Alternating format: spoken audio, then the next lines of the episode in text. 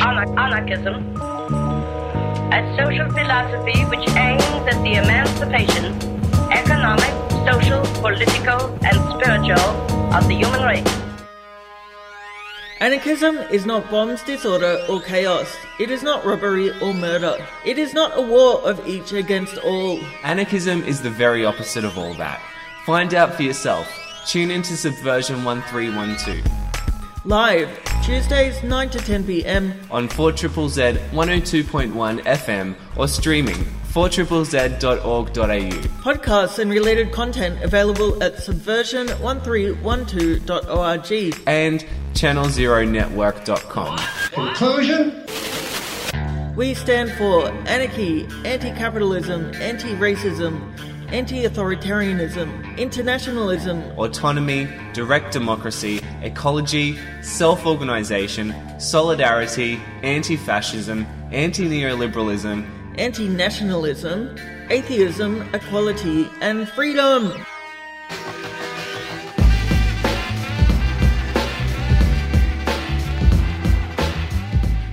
Thanks for plugging into this special bonus interviews edition of Subversion 1312. I'm featuring an interview I did with American singer songwriter David Rovics, who is currently in so called Australia. David says it's not really a tour, more of a holiday during which he's playing three shows. I'm really just uh, really more like a holiday visit to Australia, but I'm doing uh, three gigs basically in Brisbane, uh, Sydney, and Newcastle. And also, I was I, I had a lovely uh, visit to a little cooperative village in Bin Bin Bin Binbaradi, Binbaradi on the New South Wales Queensland border. Beautiful place up in the it's a quite high altitude. It's actually pretty cold, like wonderful. And quite a contrast from Brisbane, which I was not expecting or prepared for. Yeah, but I will be doing a whole bunch of gigs in uh, up and down the west coast in North America and also in Northern Europe. So it's it's about it's, it's three continents. So I can call that a world tour. I think. David is an indie folk political singer songwriter. He identifies as an anarchist. Since the 90s, he's been writing songs and touring the world performing them. My friends and I used to joke that no matter what the topic, David Rovics has a song written about it. War, peace, refugees, free media, workers' rights, students' rights, renters' rights, and even children's songs, of which my favourite is the Pirate I Song. walked outside one day and a man was standing there. He had a great big beard and lots and lots of hair. He said, Won't you come down to the shore and join my jolly crew? We'll wander around the world beneath the skies of blue. We'll sail upon the seven seas, travel near and far. Take from the rich and give to the poor and say har har har har. Another topic David is passionate about is the music industry and musicians' rights. He says there's been seismic changes in terms of how artists can try to survive. I think you know it's pretty clear that it's not working for a whole lot of them. I mean, just between the 2000 and 2010 censuses, there are 41% fewer people who claim to be artists in terms of like uh, you know, or who claim to be musicians. Uh, you know, so that's like some kind of indication of how many fewer people are making a living at this, and that was just between 2000 and 2010. It's gotten much worse since then, uh, there, because there's no more merch sales, and the uh, you know the uh, that used to be like half of our income for touring musicians, and of course many of us, if we're living in places like the U.S. or or London or many other places, then or you know Australia, then the rent, uh, you know the price of the cost of living has risen dramatically, and our incomes have been cut in half in many cases.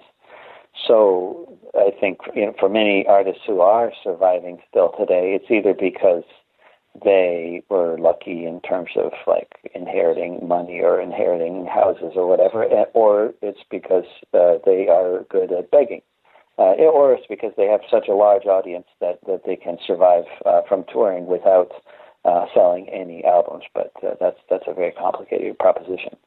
But uh, I think it, generally people have made up, or those who are managing to, to sort of make a living at this kind of thing, whether it's actually with music or with many other things, uh, many other professions that you know used to involve sort of, uh, you know, sort of, I guess what we might call, you know, content creation professions like journalism, writers, photographers. You know, people survive now not by selling their work, uh, but by uh, producing free work and uh, and and you know asking people to contribute uh, towards their well-being and survival uh, in exchange for the free work that they're producing. You know, and then people they give away some exclusive content, that kind of thing, on platforms like Patreon.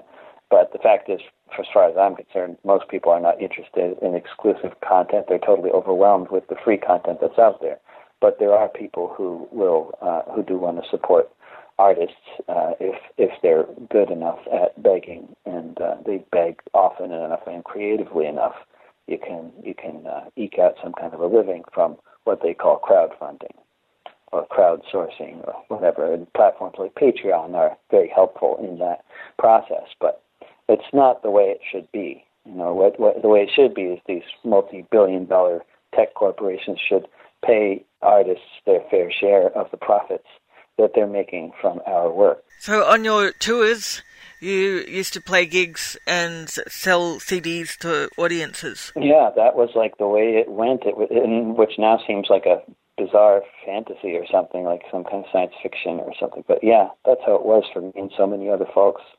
So it was like almost for a lot of gigs, if you had a good crowd, it, it didn't even matter so much how much you were getting paid for the gig. I mean, you could be so generous with doing benefit gigs and all this because you knew that if you got a good crowd and in good circumstances and a relatively new CD to, to hawk, you were going to sell dozens and dozens of CDs, you know, at, at one gig and that was like a you know, vast uh, additional income for you know on a good tour. What about selling albums on platforms like Bandcamp? The way things are, I mean, just to like you know, we could we could go through the different stages of development in terms of like the collapse of the music industry.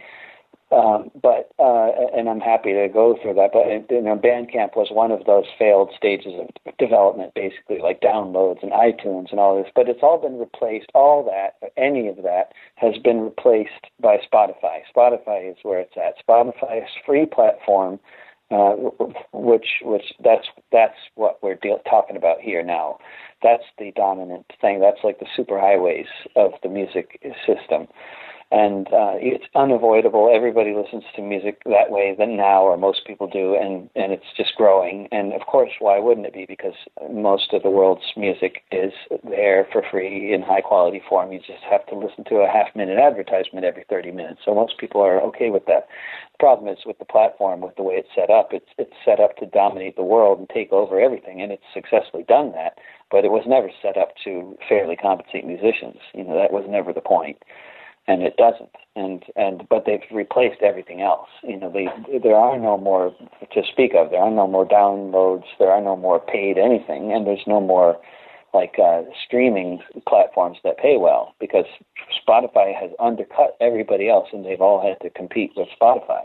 Yeah, I noticed you've got a Facebook page called Penny Campaign for Streaming Justice. It's a it's an idea for a campaign. I mean, I have a lot of good ideas and and very little time and energy to really try to build such things. So I'm terrible at finishing projects, but unless it's like a CD project. But uh, yeah, it's an idea for a campaign. I think it would be a good idea to to have a, just a level playing field that's totally transparent no mysteries, no algorithms, where every song that gets streamed on every platform in the world, that every artist gets paid one cent per song streamed to start with, and uh, and see, and then and then they can build their platforms on that basis that that every song is worth at least that much, and if they can't.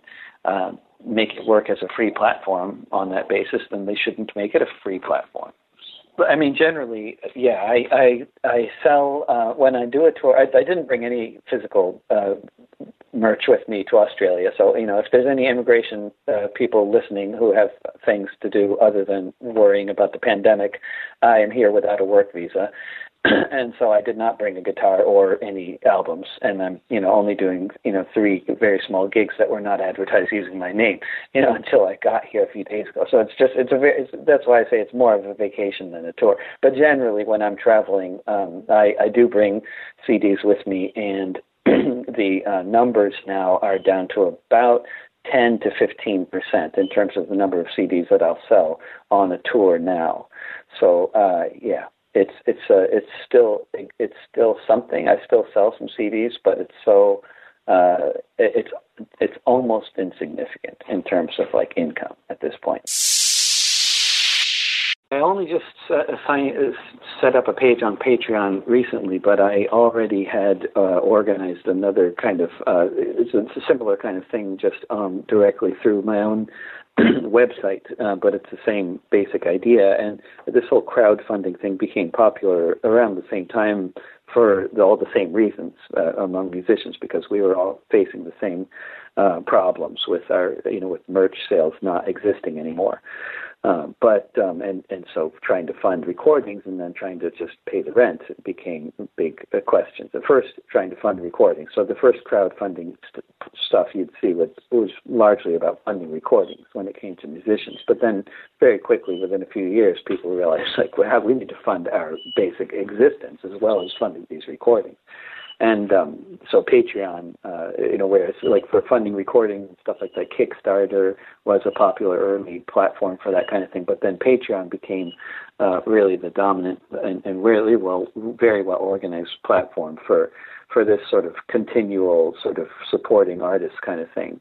Um, but I, or I originally set it up. My sort of community supported art program, what I call CSA. I set it up on my own website, and then later also joined uh, Patreon. You can I also have one have it kind of set up through Bandcamp, but uh, it's basically the same program. It just gets billed through different places, and you know there's different platforms to do it from. But the basic idea of it is is just supporting artists on a continual basis, so they can continually keep producing work without worrying quite so much about uh, survival so that's that's the idea, and it's it, the whole thing has been fantastic for me since I started doing it. I've been it's been great. It turns out there's a lot of people, you know, hundreds anyway, who um, want to continually support uh, my work so I can keep on uh, doing what I do, even though nobody's buying uh, CDs.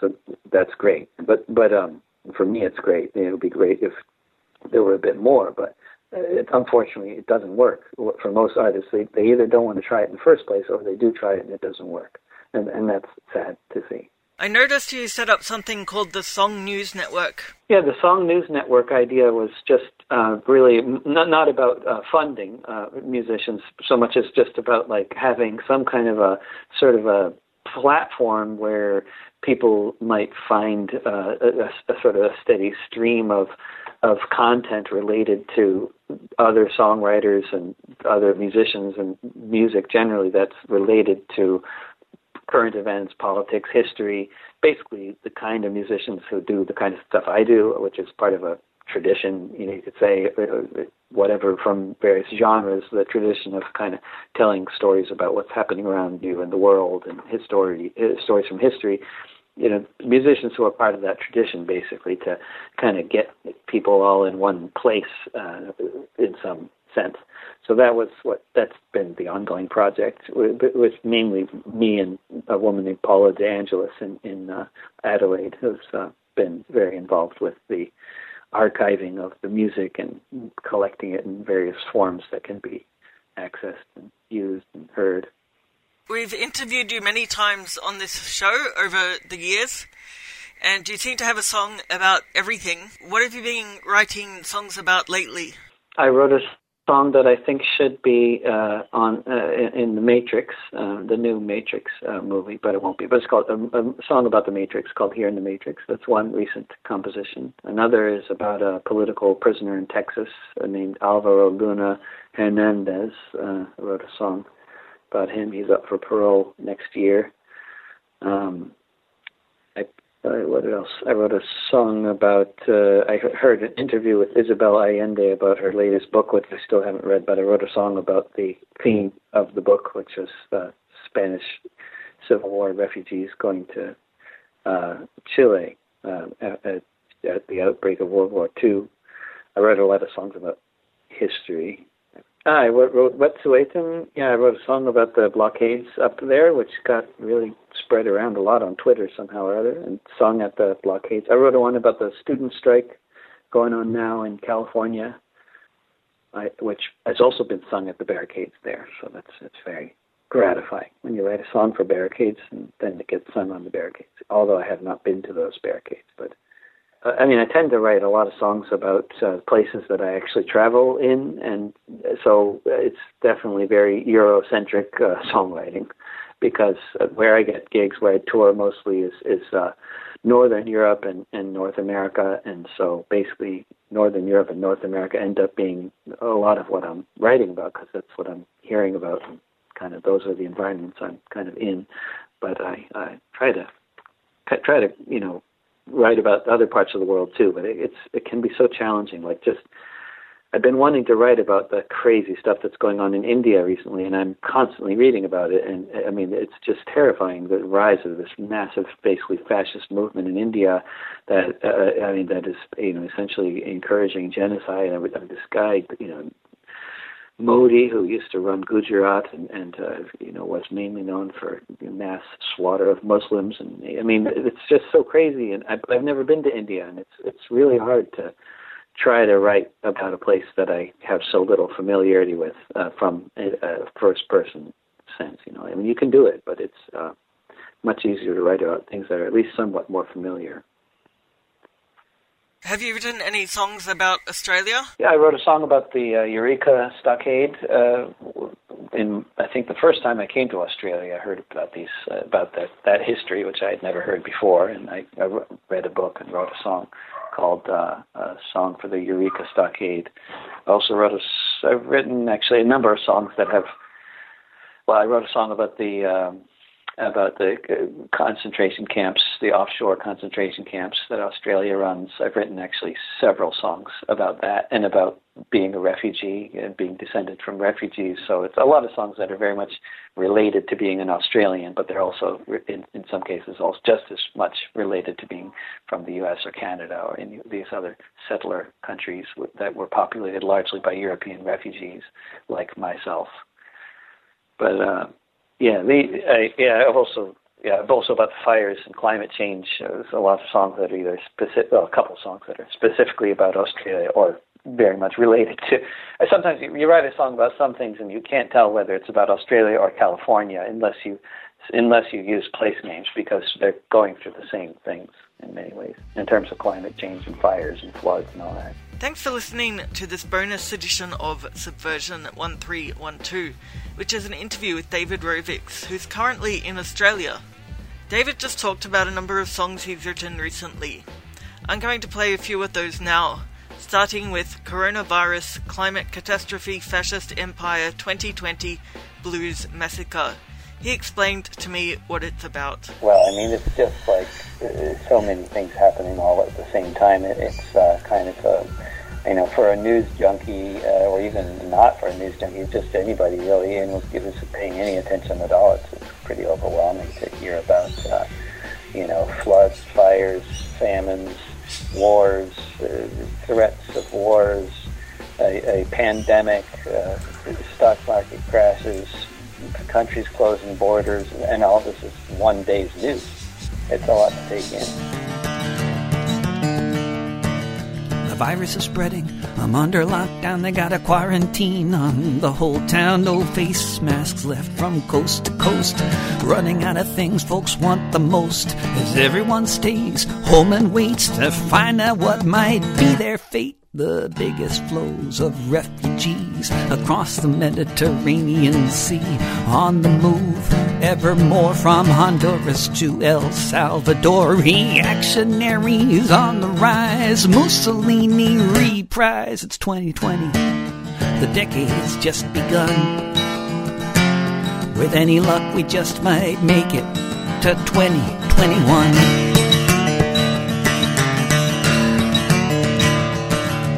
Raining over rioting mobs, tired of the lack of decent jobs. Without lives, people wanna live. Something it seems had to give. Fascists looking for someone to blame from India to Brazil. It's the same. It's 2020.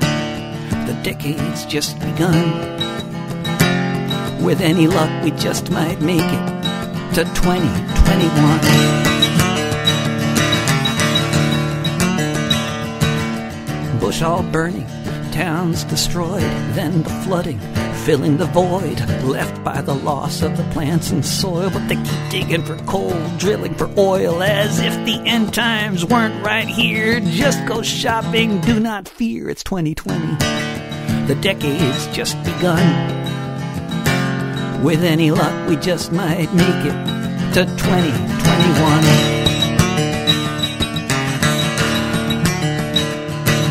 They're miniaturizing nukes again, red button subs and orange men. Resistance grows on many lines, from rebellions to election signs. Yellow vests, austerity, billionaires, and Bernie. It's 2020.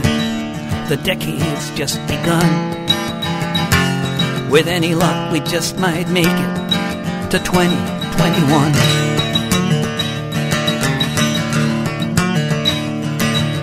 The virus is spreading. I'm under lockdown. They got a quarantine on the whole town. Way up north on unceded land lives a people called the Wet'suwet'en Band. They've been there forever.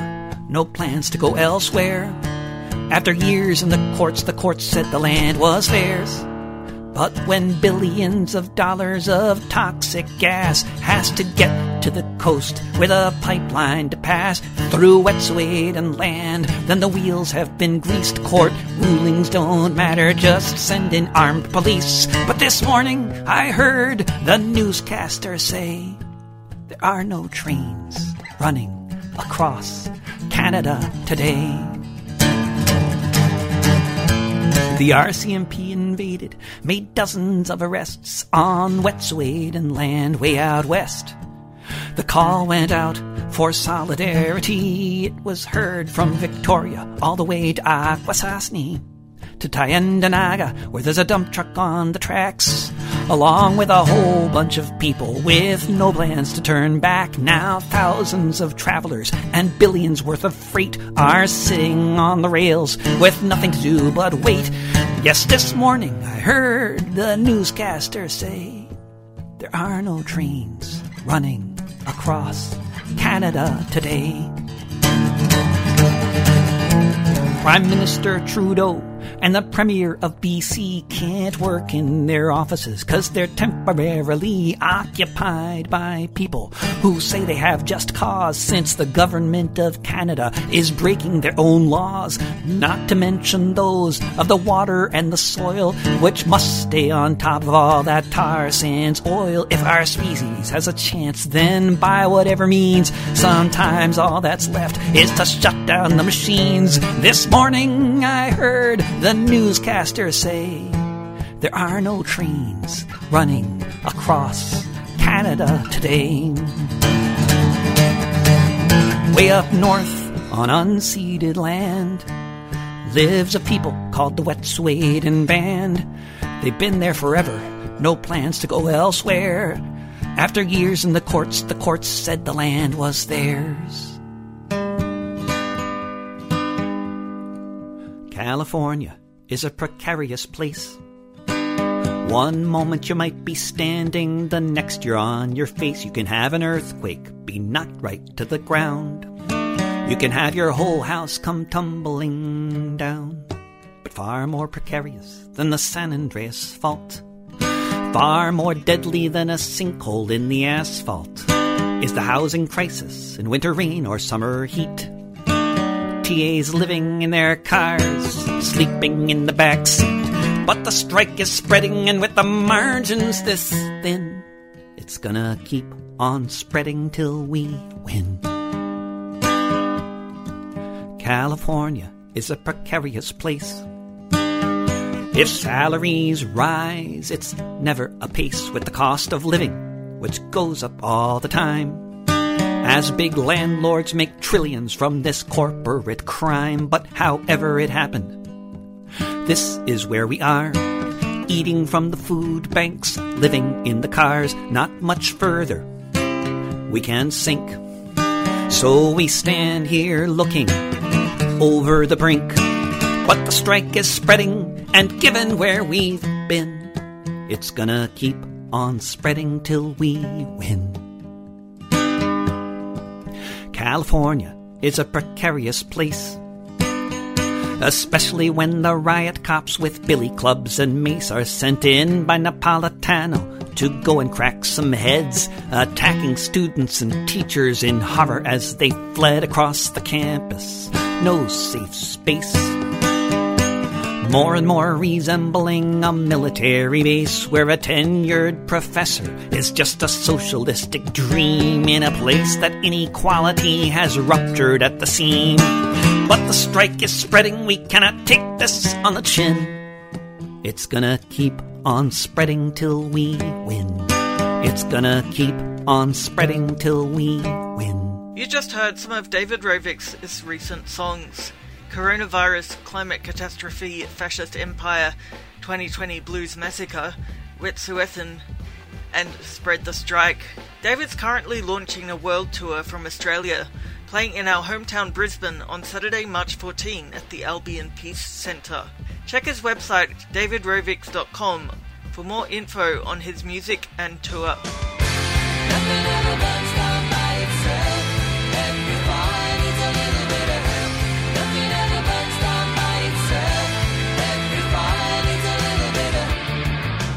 Check out Subversion 1312 online, Subversion1312.org.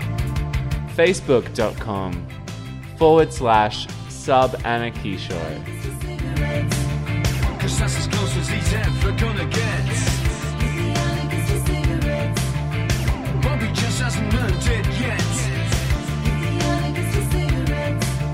The times are changing, but he just forgets. On Twitter, anarchy underscore show.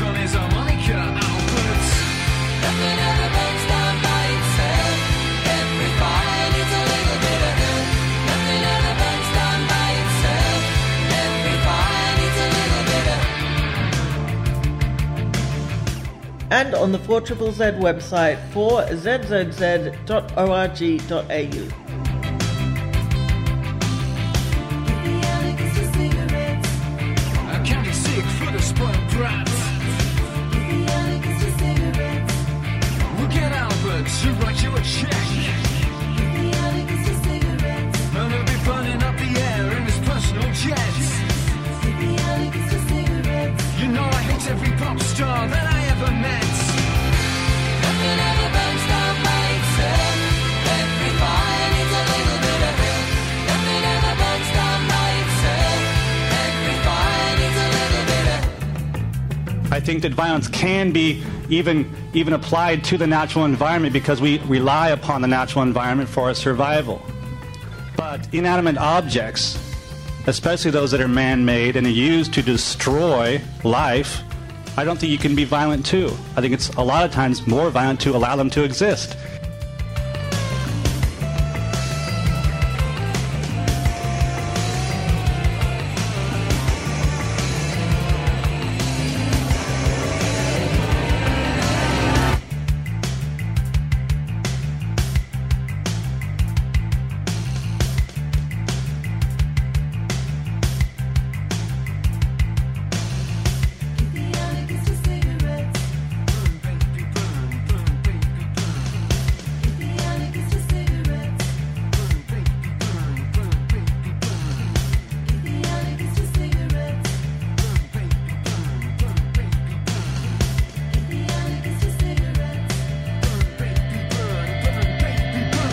David Rovics. You're listening to The Anarchy Show, Subversion 1312 on 4 Triple Z, Brisbane, Australia. Available on the Channel Zero network as well as on all the usual podcasting platforms.